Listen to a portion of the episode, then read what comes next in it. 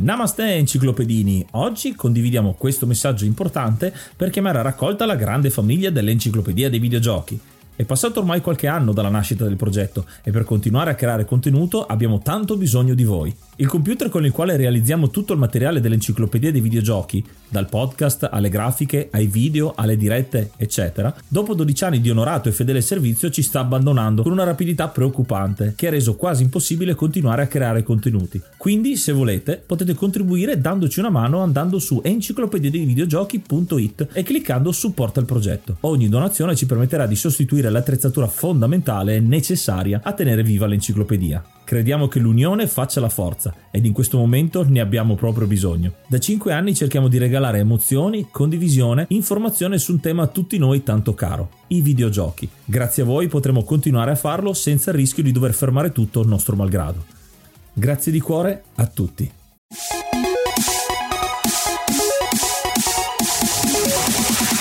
L'enciclopedia dei videogiochi presenta gli imperdibili per PlayStation 2. Oh, ed eccoci qua con la PlayStation 2, un'altra delle console che abbiamo avuto io e Yuga e che ci siamo divertiti a spulciare con i vari titoli catalogo che uscivano, tanti titoli budget abbiamo giocato al tempo perché eravamo squattrinati, ma sicuramente ci sono alcune gemme nascoste o comunque giochi poco conosciuti che vogliamo segnalarvi negli imperdibili. Vi ricordiamo ricordiamo come sempre che avete la possibilità di dire la vostra mandandoci un vocale direttamente su enciclopedia dei videogiochi.it. Ma ascoltate bene.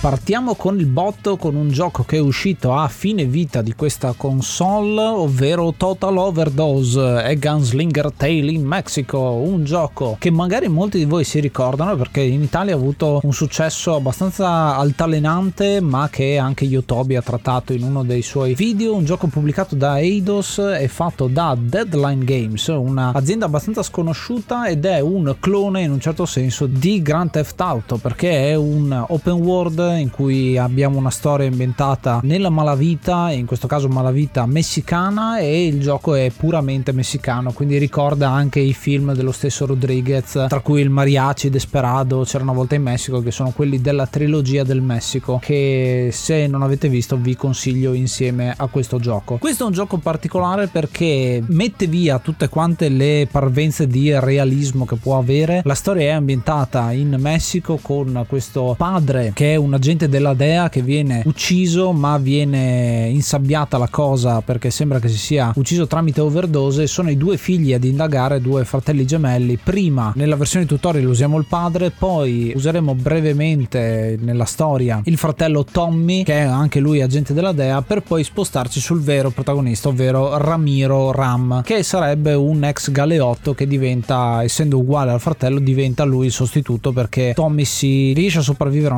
ad un attentato ma rimane in sedia a rotelle per tutta la durata del gioco. Interessantissimo perché è molto tamarro, la musica di sottofondo fatta dai Molotov soprattutto che è un gruppo che conosco molto bene e che magari qualcuno di voi si ricorderà perché alcune delle canzoni ci sono all'interno della serie Breaking Bad, un gioco particolare pieno di mosse speciali e di elementi tamarri, ecco, tanto tanto tamarro, sia il protagonista per come è disegnato, sia per quello che succede, perché ad esempio abbiamo il bullet time di Max Payne, quindi possiamo rallentare per fare delle scene più eclatanti per uccidere nemici. Abbiamo un sistema di punti che è uno score con moltiplicatore alla Devil May Cry per fare le scene sempre più interessanti e man mano che facciamo punti sblocchiamo missioni che si dividono tra missione storia e challenge, ce ne sono veramente tante in questo mondo comunque open world. Queste challenge che ci permettono di sbloccare varie abilità, quindi c'è un sistema un po' di livellamento sia dell'energia che della barra dell'adrenalina che serve appunto a far partire dire il nostro bullet time, sia di quelle che sono le mosse loco, le mosse speciali che avranno attratto tantissimi, che sono citazioni appunto dagli stessi film del mariachi con il fatto che abbiamo l'invincibilità e ci appaiono due casse del, da chitarra con dentro i mitragliatori e spariamo con quelle, o ad esempio possiamo fare il toro e metterci a correre addosso ai nemici per buttarli fuori, o metterci una maschera da wrestler messicano, eccetera, eccetera, eccetera. Quindi veramente di elementi della cultura messicana ce ne sono tanti È tanto irriverente questo gioco e non ha nessuna parvenza di essere serio, ma fa proprio del suo essere sopra le righe un punto di forza che una campagna abbastanza breve, sicuramente un gioco godibile. Ve lo consiglio se avete voglia di farvi quattro risate a suon di cazzotti e colpi di pistole e uzzi eh, in tutte e due le mani mentre volate giù da palazzi, eccetera, eccetera. Bellissimo da quel punto di vista e belle anche i combattimenti che avvengono sulle macchine, quindi hai la possibilità di lanciarti al momento giusto da una macchina, far esplodere la macchina nel tempo giusto. Immaginate tutte le scene dei film di John Woo che mm, sono piene di coreografia, anche qua possiamo farle, possiamo realizzarle in un titolo molto molto accattivante.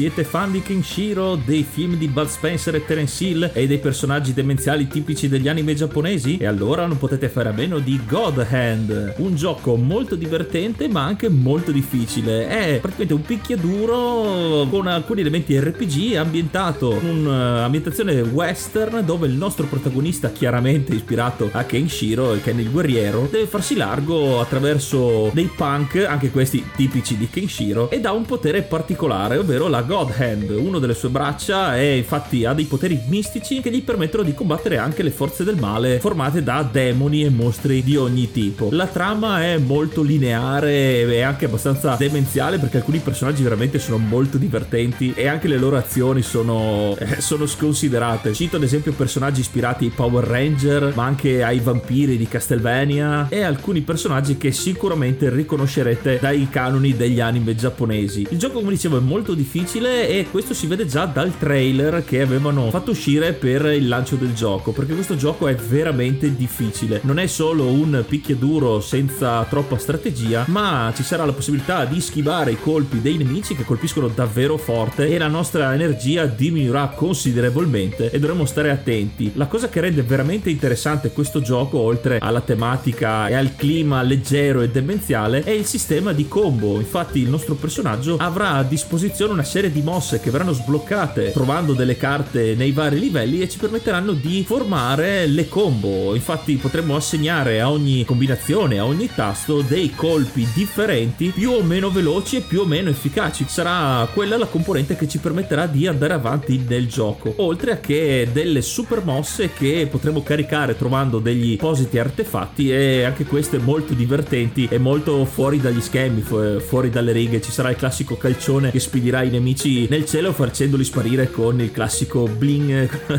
nel, nel, cielo. Un gioco che consiglio davvero per divertirsi anche in compagnia perché anche solo guardare lo svolgersi del gameplay è molto divertente, ma che comunque lascia una certa strategia e difficoltà perché magari non ai livelli di Dark Souls e, e giochi del genere, però una bella sfida molto divertente.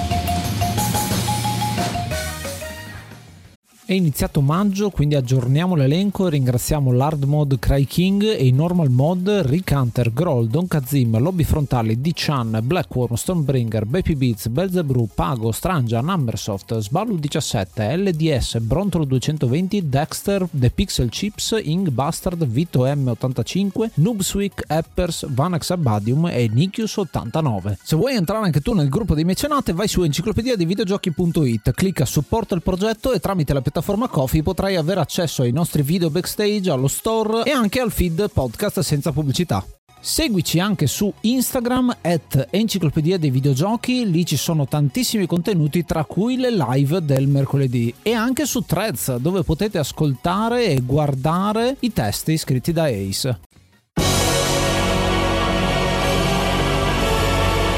Un gioco che sicuramente merita di stare tra gli imperdibili è Chaos Legion, pubblicato da Capcom, quindi uno si aspetta che sia super famoso, super dappertutto, e invece è un gioco che è abbastanza di nicchia e quasi nessuno lo conosce. È un hack and slash in terza persona del 2003, pubblicato sia su PlayStation che su PC, ma su PlayStation 2 devo dire che mi ha divertito tantissimo perché inizialmente ho giocato una demo per poi acquistare il gioco completo e nonostante la storia sia abbastanza banalotta e parli di cavalieri serie di alla Devil May Cry, chiamiamolo così, con questi cavalieri. Il protagonista si chiama Sig e combatte contro Victor Delacroix che sarebbe il campione cattivo, quindi questa rivalità che abbiamo durante il gioco buoni contro cattivi. La cosa che stupisce di più di questo gioco è il sistema delle legioni, ovvero un sistema, se conoscete le bizzarre avventure di Jojo, di stand, quindi di spiriti che vengono in tuo aiuto, che sono proprio delle legioni, quindi non è uno solo, ma sono fino a 10, se non mi ricordo male, personaggi che combattono queste orde di nemici che arrivano proprio ad orda, quindi tu hai un schema che vai a proseguire, poi ogni tanto ci sono delle arene, arrivano i nemici, tu combatti una serie di nemici tutti quanti insieme e ogni tanto puoi tirare fuori queste legioni molto particolari, molto diverse ed è un, quasi un sistema di summon alla Final Fantasy per capirci, in cui abbiamo delle cose che fanno danno, delle cose che ti assistono, delle, degli incantesimi, degli attacchi, delle difese molto interessanti e dà un po' di tattica perché puoi comandare queste legioni per fare in modo di gestire un po' meglio il territorio. La cosa che mi piace molto di questo gioco è proprio il sistema di costruzione di queste legioni che sono prese molto da quelli che sono i peccati capitali più o meno, diciamo di sì perché c'è Thanato che è la, la cosa più forte ma ad esempio c'è l'arroganza, la malizia, l'odio, la colpa eccetera eccetera, non sono proprio i peccati capitali ma ciascuno di essi ha una cosa particolare, ad esempio malizia attacca dalla distanza perché ha degli archi o l'arroganza ha uno scudo e quindi ti difende eccetera eccetera. L'ho trovata interessante da quel punto di vista nonostante nella versione PC abbia preso uno score molto molto basso, probabilmente la conversione non è granché, la versione PS2 merita parecchio secondo me perché vi dà delle ore di gioco molto interessanti con anche tutti gli elementi RPG che ci sono all'interno. Dicevo, storia abbastanza dimenticabile da quel punto di vista, peccato che non sia un gioco che ha ricevuto seguiti o comunque remastered o meglio anche semplicemente un gioco riedito con una storia che nasce inizialmente tra l'altro da una novella, una novella molto interessante che vi consiglio anche di leggere di Ubukata, credo sia pubblicata solo in inglese però, l'ho letta ed è molto appassionante anche quella.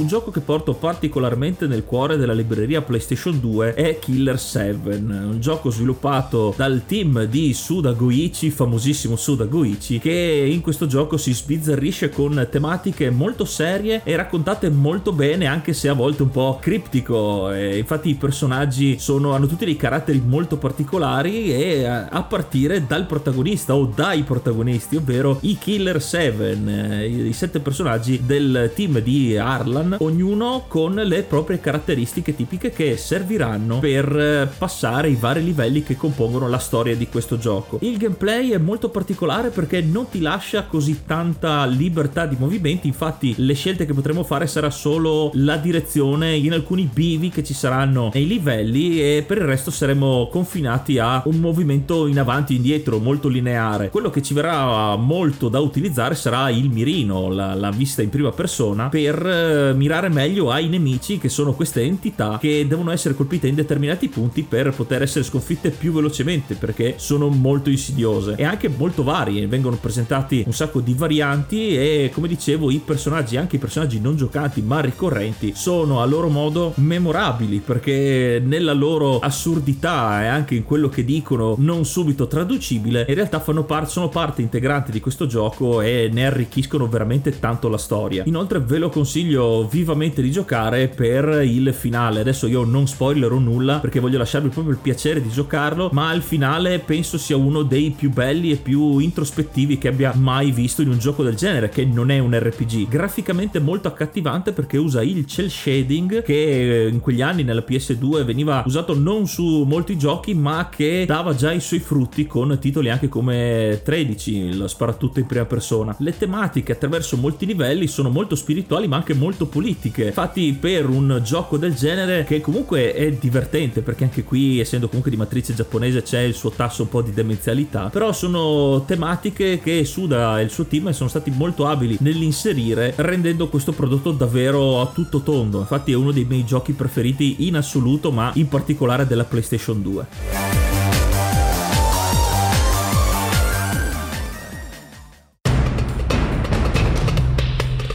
E chiudiamo questo trittico della violenza con un altro gioco che si chiama Spartan Total Warrior, uno spin-off di Total War pubblicato da Sega e sviluppato da Creative Assembly, quella che sta appunto dietro la serie Total War, ma di Total War non c'è nemmeno una traccia, perché questo è un gioco in terza persona, un altro hack and slash, uscito nel 2005, quindi ancora a fine vita per quanto riguarda questa console, che ci vede protagonisti come un guerriero spartano alle prese con la la guerra contro i romani, ma i romani non hanno mai battuto o combattuto gli spartani, infatti questo non è un gioco assolutamente accurato storicamente. E questa è anche una sua caratteristica molto positiva perché in questa maniera viene data libertà a creare questo mondo dove ci sono gli spartani che sono molto più avanzati tecnologicamente rispetto a quello che sono stati storicamente, che affrontano l'imperatore Tiberio che è vissuto anche in un'altra epoca, quindi completamente fuori, ma che in un certo senso dà la possibilità e libertà libertà di tirar fuori anche miti, leggende, mischiarle alla magia e alla tecnologia in maniera interessante. Non stiamo parlando di tecnologia avanzata, stiamo sempre nell'antichità, ma diciamo che ci sono delle armi d'assedio improbabili, eccetera, eccetera, che sono molto interessanti. Ci sono castore pelluce, c'è Ares, quindi c'è parecchia di mitologia greca che è un'altra delle mie passioni. Abbiamo anche dei miti come la Medusa e il fatto che possiamo usare armi diverse, credo sia un punto veramente di forza. Il sistema di combattimento assomiglia un po' Dynasty Warriors, quindi con tantissimi nemici a schermo contemporaneamente, guerre abbastanza complesse e noi che abbiamo un personaggio da poter guidare, ma ci muoviamo mo- molto all'interno dello spazio con tantissime truppe da poca energia. Ed è una cosa molto interessante, dicevo, il sistema delle armi, perché partiremo con una spada e uno scudo inizialmente, ma poi potremo utilizzare anche contemporaneamente l'arco, due spade, un martello e una lancia, la lancia di Achille, tra l'altro, che riusciremo a trovare ad un certo punto punto del gioco e in questo caso è molto puzzle in un certo senso, cioè alcuni nemici sono più suscettibili ad un'arma rispetto ad un'altra e quindi sarà nostro compito dover cambiare continuamente arma per trovare quella giusta da utilizzare contro il nemico mentre ci muoviamo, mentre evitiamo gli attacchi. In un certo senso la telecamera è anche abbastanza zoomata all'indietro per farci vedere un po' il campo di gioco piuttosto che la singola unità. Quindi bellissimo da quel punto di vista, ci sono anche i barbari non morti dentro il gioco, quindi c'è tantissima roba. Il gioco è anche doppiato completamente in italiano e le voci ti danno quella sensazione proprio di onnipotenza ad un certo punto del gioco perché il personaggio cresce, livella man mano che va avanti e ti dà la possibilità anche di affrontare oltre alla fase di storia ci sono delle arene molto interessanti per poter imparare varie combo, vari attacchi. Dicevo doppiato in italiano e con questo senso di onnipotenza anche perché stiamo parlando di prima dell'uscita del film 300 che darà nuovo lustro all'icona degli Spartani e però hanno delle origini simili, mentre 300 il film deriva dalla graphic novel che a sua volta deriva dal film 300 Spartans, questo film sembra essere un po' un'ispirazione per questo iniziale, per questo gioco che però appunto poco dopo comincia a avere questa libertà espressiva molto interessante per un gioco veramente figo.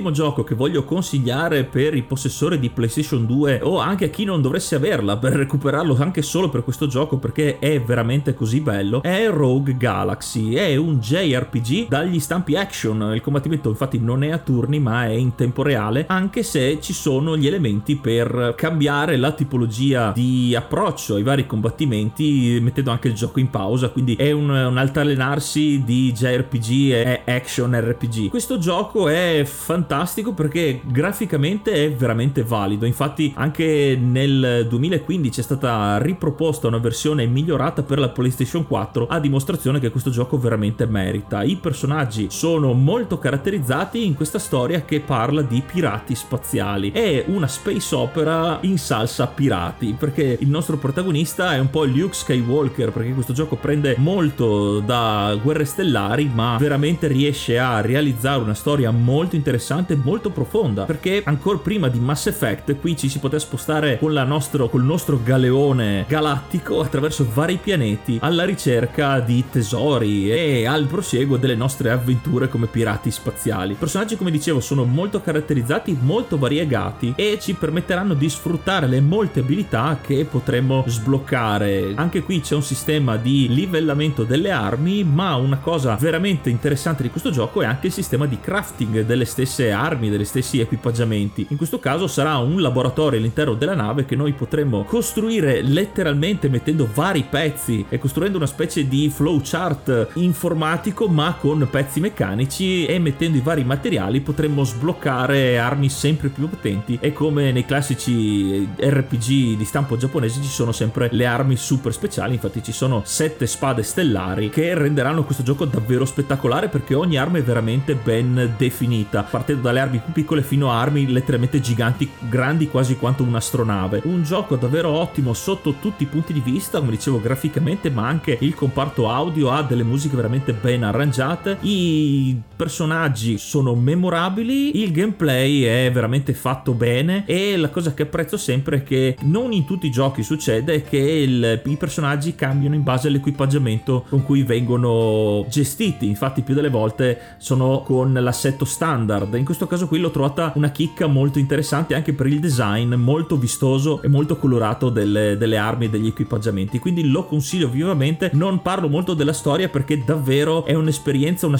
una vera e propria space opera fatta a puntino per i videogiocatori e soprattutto della PlayStation 2.